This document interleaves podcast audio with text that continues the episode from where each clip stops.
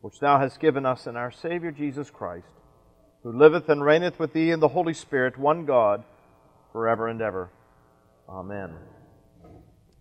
Well, for those of you who may be joining us for the first time this semester, we have started a study of the Gospel of John. So if you have your Bibles, and I see some of you do, which warms my heart, and I want to encourage you, if you're not in the habit of doing that, to go ahead and do it.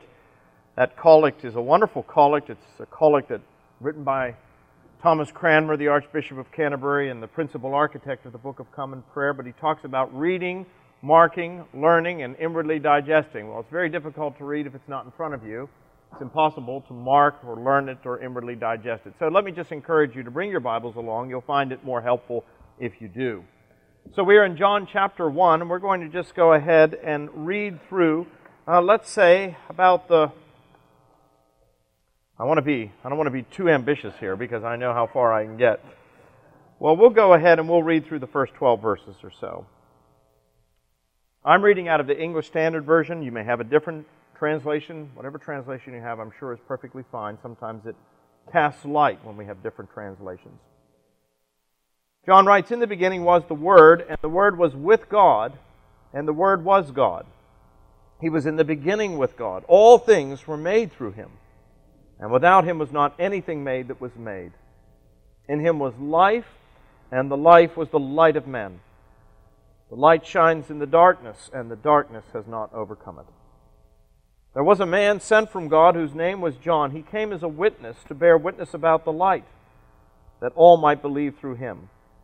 He was not the light, but came to bear witness about the light. The true light, which enlightens everyone, was coming into the world. He was in the world, and the world was made through him, yet the world did not know him. We'll stop right there. It's often said by people who are skeptical or, or struggling if God would simply speak to me, then I could believe. If God would do something like He has done in the past, how he parted the Red Sea, how he went as a pillar of cloud by day and a pillar of fire by night. If God would just act in that kind of dramatic way, well, then I could believe. And of course, it's the contention of the fourth gospel, the Gospel of John, that that is exactly what God has done. He has acted in a dramatic way so that you and I might know him, not merely know about him, but come to know him personally. And what's more, he has spoken. He has spoken in the scriptures, of course, he has spoken in nature, and we'll talk a little bit about that today, but he has spoken supremely in the person of his Son, Jesus Christ, who is not only the supreme word, but John will go on to say the last word as well. Uh, the beginning of John's Gospel is perhaps one of the most famous pieces of literature uh, in all the world. It's not just one of the most famous sections of Scripture, it's one of the most famous pieces of literature anywhere. Those extraordinary words, in the beginning was the Word, and the Word was with God, and the Word was God. And of course, John's whole contention is if you skip ahead to verse 14, is that that Word, that's going to be the topic of our discussion today, that term Word, that Word became flesh and dwelt among us. Now, we said last week when we started the study of John's Gospel that there is a sense in which John is simply trying to do what the other Gospels we have four different Gospels in the New Testament, all of which purport to tell the story of the life, death, and resurrection of Jesus Christ. They all do that. And there are certain things that they all contain. They all tell the story of Jesus' death upon the cross, and they all record the story of his resurrection. So they're all intent on doing just that. But we said last week that, as with any famous person, whether it's Winston Churchill or Abraham Lincoln or whoever it is, there are many, many biographies of the individual. And one of the reasons why the early church included all four of these Gospels is because it's through studying all four of them that we get a more well rounded, multifaceted picture of who Jesus is and of what he came to do and what his ministry was all about. And so it should be no surprise to us that each of the Gospels, while telling the same story, nevertheless emphasize certain aspects of Jesus' life more than others. So, for example, Matthew's gospel is generally recognized as that gospel which is the most Jewish. And Matthew is really intent, while he is certainly talking about all of the things that the others are going to talk about, his real focus is to emphasize Jesus as the Jewish Messiah, the one who was long promised, long anticipated in the law and the prophets. The fulfillment of all of those centuries of waiting, anticipating. That's Matthew's focus. Mark's focus, Mark, of course, is the shortest of the Gospels. Mark's focus is really to emphasize that Jesus is God's servant. He is the one who came to do God's will here on earth. And he did that supremely by being what Isaiah calls the suffering servant. So in Mark, Jesus is depicted as this one who came not to be served, but to serve and to be God's servant supremely. Luke is unique in that Luke is the only one of the Gospels that actually has a follow up volume. The book of Luke and the book of Acts go together, they're written by the same person. We know that not only because of the writing style, but they are addressed to the same person. They both are addressed to an individual or a group known as Theophilus. Now, I say it's an individual or a group because that name, that word Theophilus, means beloved of God. So it could be an individual's name, but it could be a community. But Luke has two volumes to it, and what Luke wants to emphasize is that Jesus is the Savior, yes, but he's not merely the Savior of the Jews. He is the Savior of all of Jews and Gentiles alike. And so you can see Jesus' ministry in the Gospel of Luke to Jews. Gentiles play a prominent role, but that is particularly true in the second volume, which tells the story of the early church. The book of Acts begins in an interesting way. He says, In my former book, that is the Gospel, I talked about all that Jesus began to do and teach. Now, that word began implies a continuous action, as if to suggest that in this second volume, I'm going to talk about all that Jesus continued to do and teach, except for the fact that in the very first chapter, Jesus ascends. So, what's Luke talking about there? What he means is that Jesus continues to be active in the world through the power of the Holy Spirit in the lives of the apostles, supremely Peter and Paul. And that's really what the book of Acts is all about. So, Luke's gospel emphasizes Jesus as the Savior, but of all men. He came as the Savior of Jews and Gentiles alike. And then John. What is John to emphasize? John wants us to understand that that one who walked the dusty roads of Palestine, that one who ate with his disciples and slept on the hard ground, that one who did not even have a place to lay his head, that one who performed miracles and taught in parables, that one is in fact God. God of God, light of light, the one by whom all things were made. Incidentally, you may have noticed, I'm not going to, I would go back to the, that opening screen, but I'm afraid I won't be able to work it out. Um, so, um, but you may have recalled last week that the opening scene, um, the opening screen that I had up there was a depiction of an eagle lectern like the eagle lectern that we have at St. Philip's. Uh, each of the four evangelists has a symbol. Mark, for example, is the symbol of the lion, Luke is the symbol of the ox, Matthew is the symbol of the man, and John is the symbol of an eagle. That's how they're depicted. You ever notice that it's always an eagle lectern that we see in churches? There's a reason for that. It's because John's gospel is considered to be the supreme gospel when it comes to Christology. It has the highest Christology. It is Jesus Christ as God. Now, of course, his divinity is fleshed out in the other Gospels. But that's John's special plea for us to understand that Jesus Christ is, in fact, God. Now, you could just imagine how revolutionary that would have been to Jews. Because to them, God was transcendent. God was removed. God was the one who was up there on the mountain in fire and lightning. And yes, he did travel as a pillar of cloud and as a pillar of fire, but you'll notice that he was always outside the camp. Well, what John is saying to the Jews is that that one came down and walked among us. That word became flesh And we'll talk more about that word, but the word flesh is a very interesting word. It's the Greek sarx. It's what you and I got up with this morning. It's what we bathed. It's what some of us shaved this morning. It's what is capable of decaying, of dying, of getting disease. God took on flesh. That was an extraordinary claim.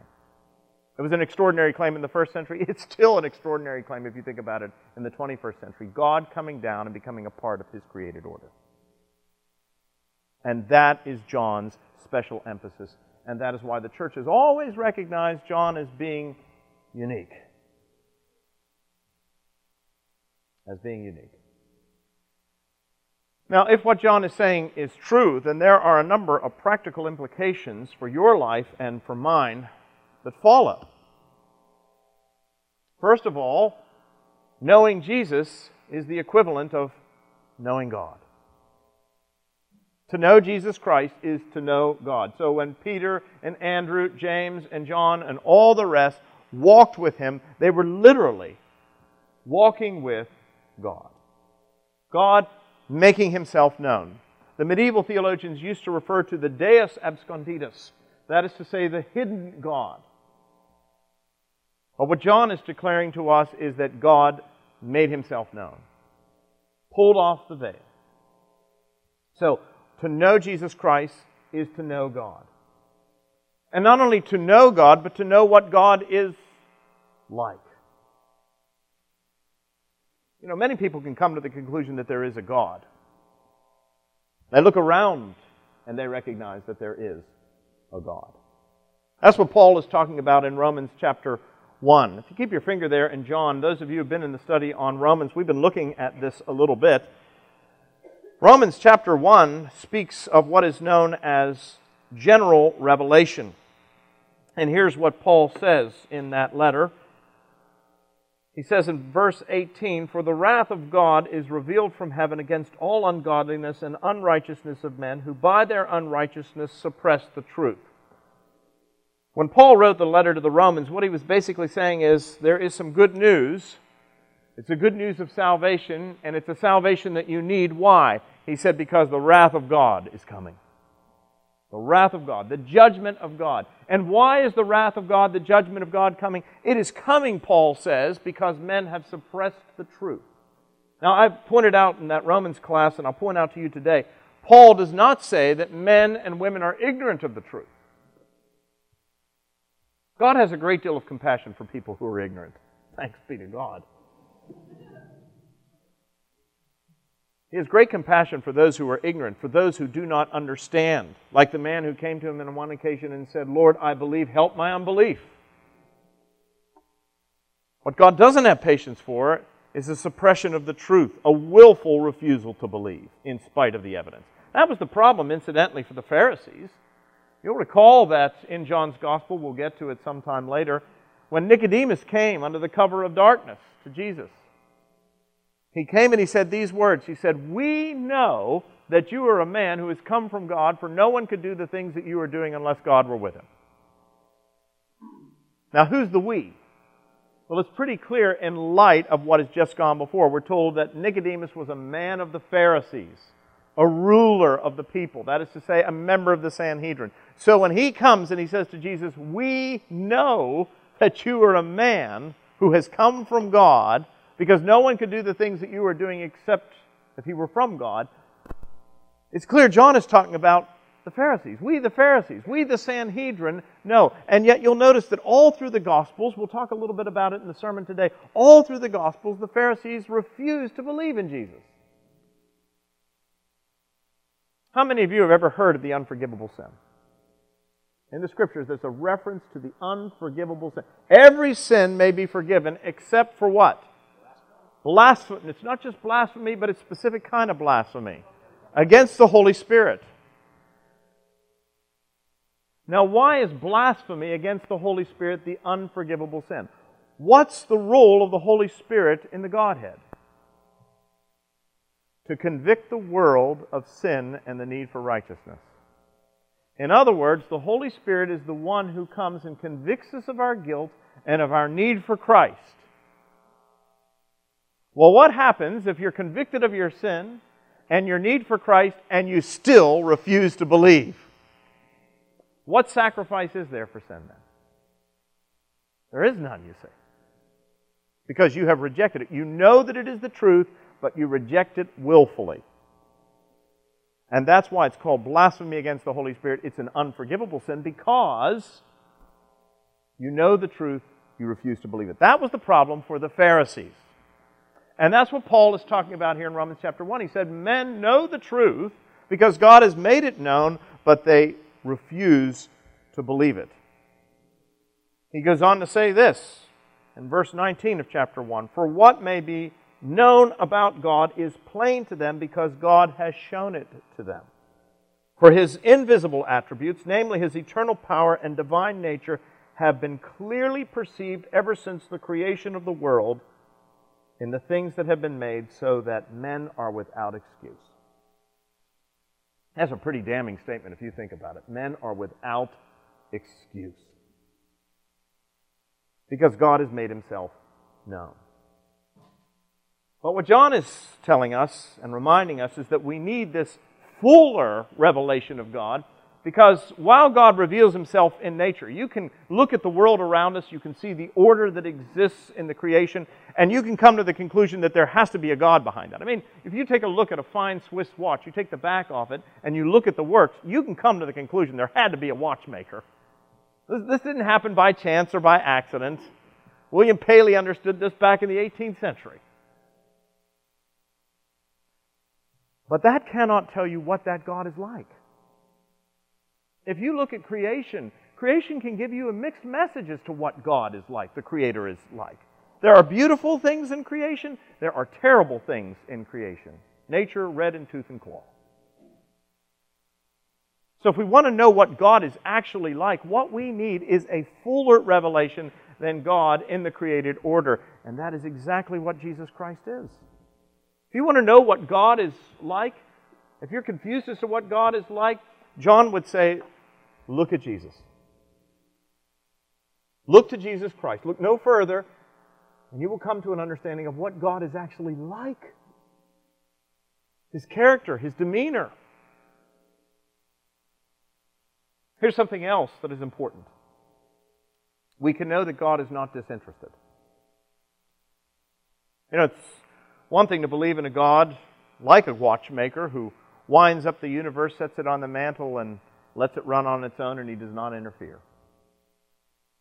But if Jesus Christ is God, what that tells us is that the God who created everything atoms, galaxies, universes, stars, quasars, black holes, whatever that God is concerned for us. We are not just specks of cosmic dust. God is deeply concerned for us. That's what Jesus, being God, teaches us. And here's the final thing it teaches us then that the central event of Jesus' life and ministry has great significance. If Jesus Christ is God and the central event of his life was his death and his resurrection, then that tells us that these events are the most important events in all of history. So that is John's contention as he begins this gospel that Jesus Christ is very God of very God. And the implications, the ripple effects for your life and for mine are profound. They are significant. Now, as we said, God has spoken. That's John's contention. Paul had also said that God has spoken. But here, he is speaking in a very specific way. And it's interesting to note that Paul acknowledges that fact. Keep your finger there in John and flip over for just a moment to the book of Acts. That's the very next book, so it's not hard to find. But go to Acts for just a moment. And I want you to go to Acts chapter 16. Those of you who've been through the Acts study, you may recall this. Those of you who went with me to Greece may recall standing on the very site where this event took place. Paul was visiting the ancient city of Athens.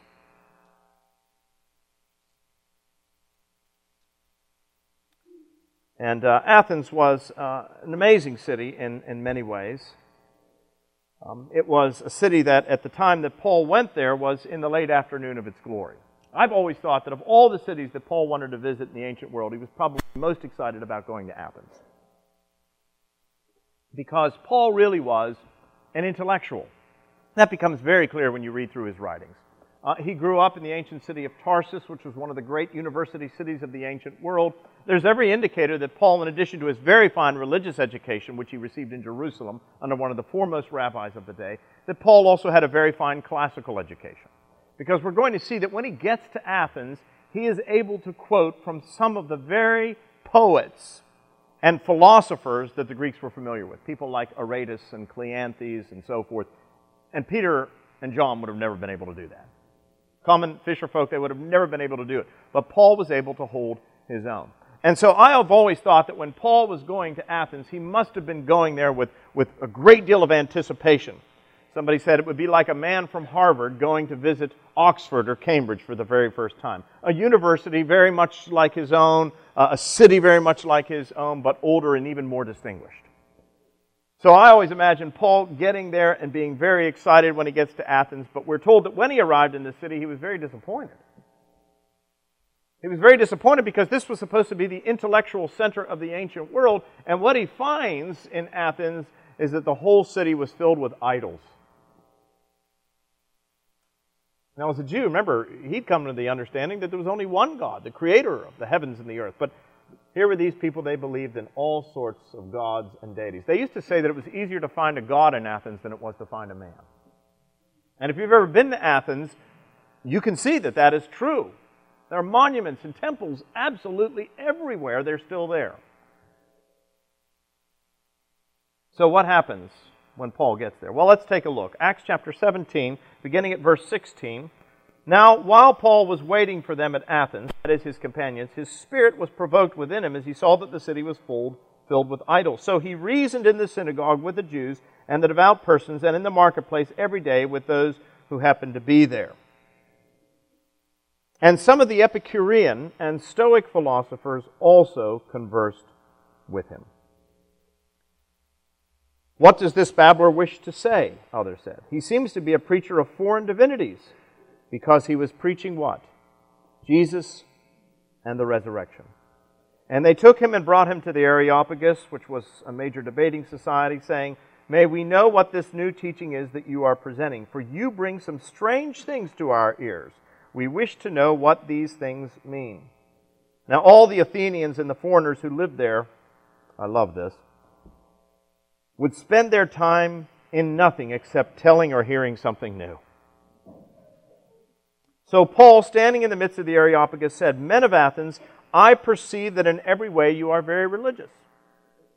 For as I passed along, I observed the objects of your worship. I found also an altar with this inscription to the unknown God. For centuries, we didn't know where that was, but it has actually been discovered. Many, many altars like this in antiquity, as a matter of fact. Some even, uh, a loose translation would say, dedicated to whom it may concern. But Paul goes on to say, What therefore you worship as unknown, this I proclaim to you. The hidden God, I proclaim to you. I'm making him known to you. The God who made the world and everything in it, being Lord of heaven, does not live in temples made by man, nor is he served by human hands as though he needed anything, since he himself gives to all mankind life and breath and everything. And he made from one man every nation of mankind to live on the earth. Skip ahead to verse 29. Being then God's offspring, we ought not to think that the divine being is like gold or silver or stone, an image formed by the art and imagination of man. The times of ignorance God overlooked. There it is. There's the echo of Romans. The times of God of innocence God overlooked. The time of ignorance God ignored. But now he commands all people everywhere to repent because he has fixed a day on which he will judge the world in righteousness by a man whom he has appointed, and of this he has given us assurance to all by raising him from the dead. Paul says a number of things. God's ignorance is past, or God's patience for ignorance is past. God once overlooked that, but there's no reason for it anymore. You once worshiped an unknown God, but that God is being made known to you. And God has proven that He is who He claimed to be by raising Him from the dead. That's what John is all about here. And as I said, he begins to tell this story of the one who is the creator of the heavens and the earth, who came down to be the Savior of all mankind. He begins that in this most extraordinary way. Echoes of the book of Genesis. In the beginning was the Word, and the Word was with God, and the Word was God. The most important term in these opening chapters is that term logos. Now, you probably have heard that term over the years. Logos. Literally translated, it means word. In the beginning was the Logos. In the beginning was the Word. Now, John is doing something really ingenious here as he begins to tell the story of Jesus. As I said, every one of the Gospels begins in a different way. Matthew and Luke tell the story of Jesus by talking about his human genealogy, tracing his lineage through Mary and through Joseph. Mark begins his gospel with John's baptism in the Jordan River. As far as he's concerned, that's where the rubber hits the road when Jesus actually begins his public ministry. But John takes us back into the midst of time, before time, to talk about the creative Word. In the beginning. Now, any Jew reading this gospel. And remember, we pointed out last week that this gospel was formed in a community of nonconformist Jews just outside of Jerusalem. Any Jew reading the beginning of this gospel, the beginning of this biography of Jesus, and hearing those words would immediately have been taken back to the very first chapters of the Bible. There's echoes there. We've already seen that. In the beginning was the Word. In the beginning, God said. Let me just go ahead and read those opening verses of Genesis chapter 1. If you were a Jew, you would have known this. In the same way that if somebody was writing a book and they used the phrase, we hold these truths to be self evident, you would have known that he was harking back to something else. Genesis begins In the beginning, God created the heavens and the earth. And the earth was without form and void, and darkness was over the face of the deep and the Spirit of God was hovering over the face of the waters, and God said, Let there be light. And there was light. That's how Genesis begins. Now you go to John. In the beginning was the Word. And the Word was with God, and the Word was God. He was in the beginning with God. All things were made through him. And without him was not anything made that was made. That's echoes of Genesis. So a Jew, when he reads these opening chapters, he's saying, Oh, yes, this sounds familiar to me. And yes, he would have resonated with that. He would have said, Yes, that's right, the Word. God spoke and all things came into existence. You know, it's interesting. Ancient religions believed that the universe came into being out of things that already existed. Sometimes it was a result of some violent act, some battle between other gods. Sometimes it was a result of a goddess giving birth to something. But the universe was made of stuff that already existed. But Genesis says something that is absolutely earth shattering. No pun intended. He says, In the beginning, God. You'll notice the Bible does not begin with any philosophical arguments for the existence of God. It simply begins with God speaking, and all things that exist come into existence by the sheer power of His Word. The technical phrase for this is ex nihilo, out of nothing. Now, what John is saying is that in the beginning, there was the Word, the Word was with God, all things were made through Him, everybody's with Him up to this point. But then what he's going to go on and say in verse 14 is that one who called all things into existence, he has come down among us. That would have been an extraordinary claim for the Jews. It would have been an extraordinary claim for the Greeks as well. Remember, this gospel was written not just for Jews, it was written for Greeks as well. I pointed out that one of the uh, earliest manuscripts that we have of the Gospel of John had been found in the wrappings of a mummy. Where? In Alexandria, Egypt. This is a gospel for Jews and Gentiles alike. The Jews would have been shocked by what John is saying, the Greeks would have been equally shocked. That's a Greek term, logos. And it meant something very specific to the Greeks of Jesus' day. It was a phrase that was originally coined by a 6th century philosopher by the name of Heraclitus. He lived in the city of Ephesus. And he was going to have a profound impact upon every successive philosopher that came Plato, Socrates, all of them. Heraclitus was the man who said that the world was in a constant state of flux, that if you step into a river, if you ever had a philosophy class, you probably heard about this. You step into a river and step back out of it and step into the river again, it's not the same river. The river has flowed on, it has changed. And he said the world is like that. The world is always in a constant state of change, a constant state of flux. Nothing remains the same. But one of his disciples asked the question well, they said, if that is true, then why do we not see chaos in the world? If everything is always changing, nothing remains the same, there appears to be order in the universe. Why is that? And Heraclitus said that is because there is a logos, there is a word that governs the change. Now, that was something that many philosophers caught on to as time went by. What John does in an ingenious way for both the Jews in the way that he begins this gospel, but also for the Gentiles, is he says that logos, that power which governs the world, and just doesn't govern the change that you see in the universe, actually created this universe and controls it. That one became flesh and dwelt among us. You ought to go home this afternoon and just think about that for a moment. You know, sometimes we look at our problems and they seem enormous to us. But would you realize that the one who created the heavens and the earth, who controls the universe, he's not merely concerned with the rolling of the spheres in their orbits, he is concerned with you and your doubts and perplexities. That is an extraordinary thing. And there's only one religion in the world that claims it, and that's Christianity. When people say, oh, every other religion, they're all basically the same, they have never read the opening chapter of John. Because nothing could be further from the truth. And here's what's interesting John says that word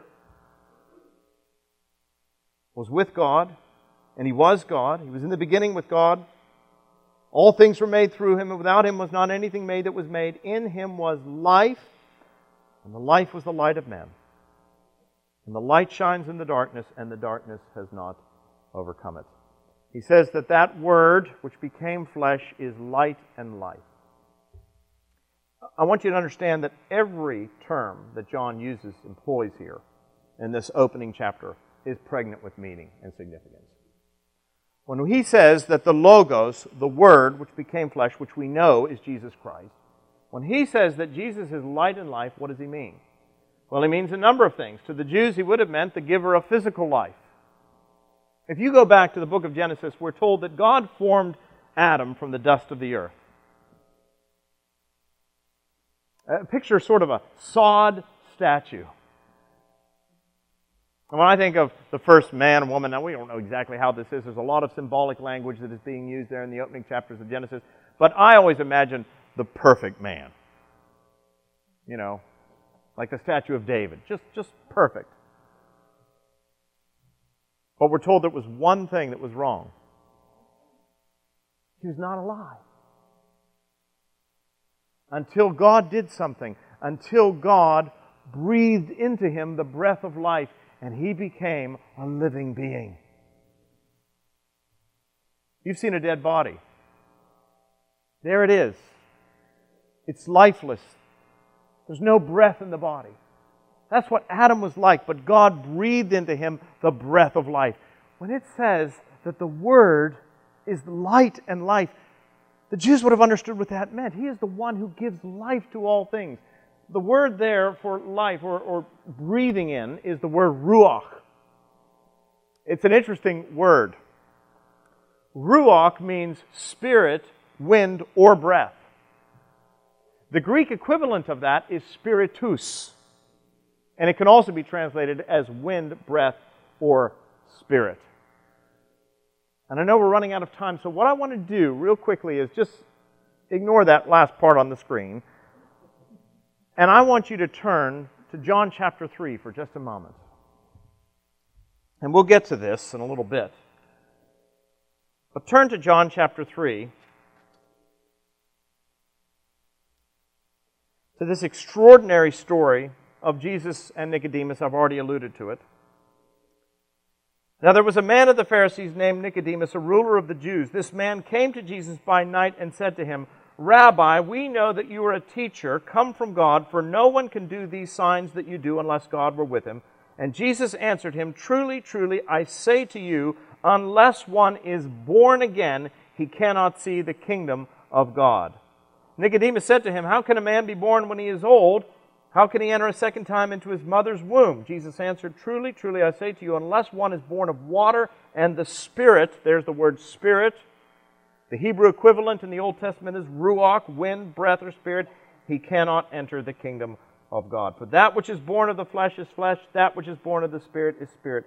Do not marvel that I said to you, You must be born again. The wind, the wind blows where it wishes, and you hear its sound, but you do not know where it comes from or where it goes. So it is with everyone born of the Spirit. You see how he goes back and forth between those various phrases? Now, here's the point Nicodemus has heard about Jesus, he's curious about Jesus, he comes under the cover of darkness. And he says all these wonderful things about Jesus. We know that you're a man come from God because no one could do the things that you were doing unless God were with him. You'd expect Jesus to say, Well, thank you, Nicodemus. Come on in. Let's have a cup of tea and let's talk about this. But instead, Jesus simply said, Truly, truly, I say to you, unless one is born again, he can never see the kingdom of heaven. Now, Nicodemus was a Pharisee, he was a scholar, he was a member of the Sanhedrin, the highest body of authority within Judaism. And he is completely confused by what Jesus said born again. And one of the reasons he's confused is because the Greek actually holds the meaning born again like the first time. That's why Nicodemus follows up with that question How can a man be born when he is old? How can he go back into his mother's womb? That doesn't make any sense to me.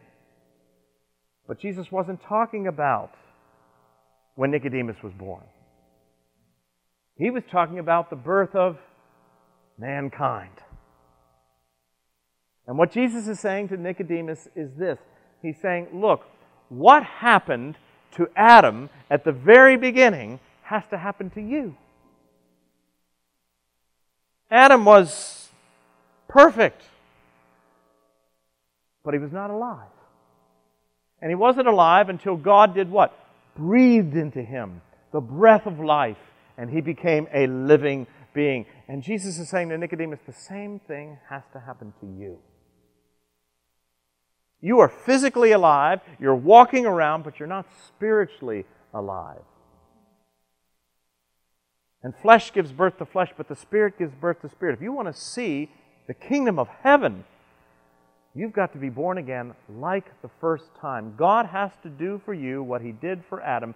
He has to breathe into you the breath of life.